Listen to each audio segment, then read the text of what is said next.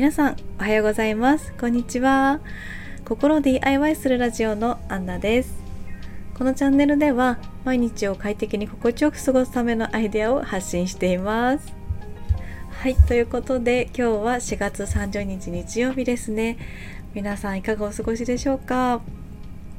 もうすでにゴールデンウィークに入られた方は2日目という感じだったりまあ、普通に平日仕事という方も多いと思うのでそうすると、まあ、1日2日はお仕事なので明日は仕事ですという方もいらっしゃると思います。確かに私も明日は連絡が来そうな気がしますので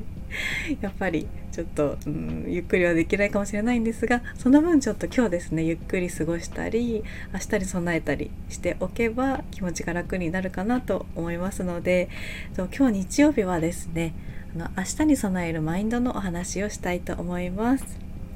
はい。では早速ですが今日お話ししたいのがマインドマップについてです。皆さんマインドマップという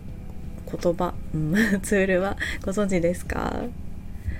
おそらくそうですね。フリーランスだったりライターをされてる方だったら結構知ってる方が多いかなと思いますし結構一般的にも認知度が上がってるような気がするんですが あの私が会社員の時は全然知らなかったものではあったんですがうん自分の考えとかを整理するのにすごく役立つツールです。一応の概要欄にあの私が使っているマインドマイスターっていうあのツールを 貼っておきます。あのそれでですねどうやって使うかっていうと自分のまあ、プロジェクトじゃないですけど例えば何について考えるか、まあ、今年の私の目標みたいな感じで考えるとするとそこから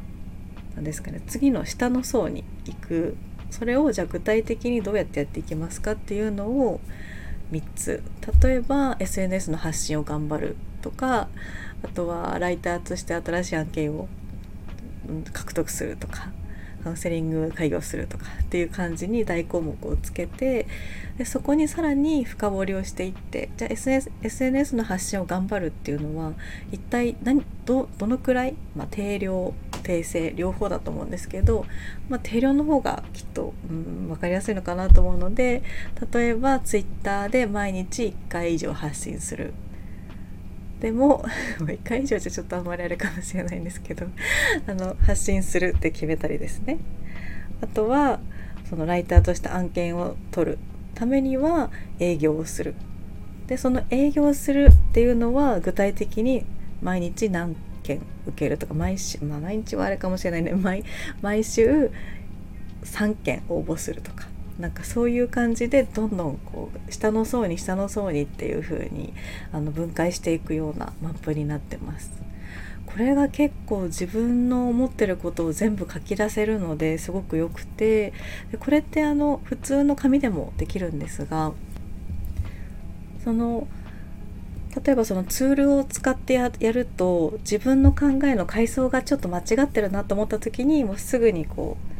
う何ですかねタップタップじゃなくて選択してドロドロップしてちょっと移動させることができるんですよね。すいませんちょっと夜中にまた撮ってて 頭が回ってなくて すいません。えっとなので結構動かしていけてですねすごくいいなと思っていて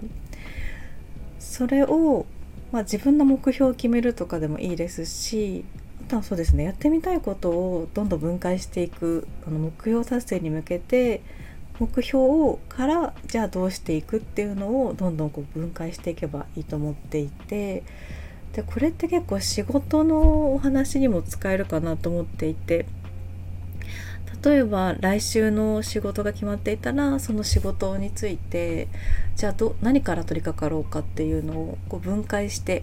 みてでその分解にかかる時間とかを考えてみて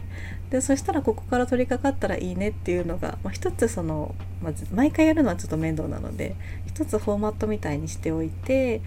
でそれをずっと繰り返し使っていったりしてもいいかなと思いますしあとはですねちょっとライターさんの ライターさん寄りの話になってしまうんですがあの記事とかの構成とかを考えるのにもすごくいいなと思っていて例えばキーワードから検索してそのキーワードから構成を作る時にマインドマップで構成をどんどん作っていく。でこの構成もさっきみたいにちょっとこうあの層を階層を動かせるので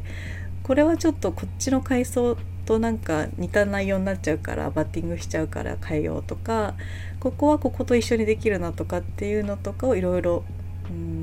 視覚的直感的にこうなんですかね 移動させたりできるので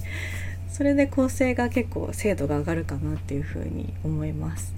なのでうんもう私は結構もう頭で考えたりしてもう構成組んでしまって書き出すことが最近は多いんですがもう本当になんか混乱してしまった時とかは結構そういうマップとかを使って少しこう動かしてみてあこれなら大丈夫かなっていう風にして作ることもありますね。なので結構いろんなことに使えて便利かなと思います。それでいろんなツールが出ていて私はそのマインドマイスターが一番いいかなと思って使ってはいるんですがそれが結構3個まで無料だ無料で確か使えたと思うのでそれで使えそれで使ってみて合わなかったらもう使わなくてもいいと思いますし、まあ、別のツールでもいいと思うんですがちょっとそれで試してみると面白いかなって思います。あとですね結構何かの本で すいません何かの本で読んだんですけど付箋にいろんな付箋に自分のアイデアとか思いつくままに付箋にどんどん書いていく。その四角い付箋に1枚ずつに自分の考えとかやりたいこととかをどんどん書いていってでそれを仕分けして付箋なんでこう何ですかねテーブルじゃなくて壁壁 ホワイトボード。ないですよねホワイトボード。まあじゃあデスクでいいです。デスクであのデスクでちょっとその内容ごとに分けてみる。で分けてみたらそこそこのグループごとにじゃあどうしていくっていうのがだんだん見えてくるっていう感じでそれのタスクの優先順位を決めて取り掛かっていくみたいな感じの話を聞いたことがありまして結構付箋を使ってもう何ですかねリアルに 触ってこう入れ替えたりとかできるっていうのもいいのかなと思っていて。でこれも何かで読んだんですけど あの何ですかねパソコンに入力する文字を入力キーボードで文字を入力するのと紙にペンで書くのっていうのは結構脳の動きが全然違うっていうのを聞いたことがあってもう紙紙にペンで書く方が絶対的にいろんな刺激がこう脳に行くみたいなんですよね。なので結構私も割とパソコンで打ってしまう方が早いんですけどうん普通のノートに書くっていう行為をした方が覚えたりとか考えがこう自分の中に定着したりとかっていうのがあるらしいので朝の1 朝の1ページ習慣とか私もやってるんですがそういう時とかはもう紙とペンがいいみたいですね。と言いつつ私は iPad を使ってしまってはいるんですがそうですね。ちょっと一応その iPad に書いてはいるんですけどどうなんでしょうね。まあはい。ちょっと紙の方がいいですよっていうお話でした。なので、うん、やっぱりちょっと前のマインドの話とも重なってしまうかもしれないんですが前もって準備しておくっていうのが結構心の安全性につながるのかなっていうふうに思うのでそうするとやっぱり準備をしておくその準備のためにマインドマップを使ってみるっていうのはおすすめかなという感じでした。なんか思いっきり一気に喋ってしまったんですがあのよかったらそういった感じのツールとかを使ってみてはいかがでしょうかというご提案でした。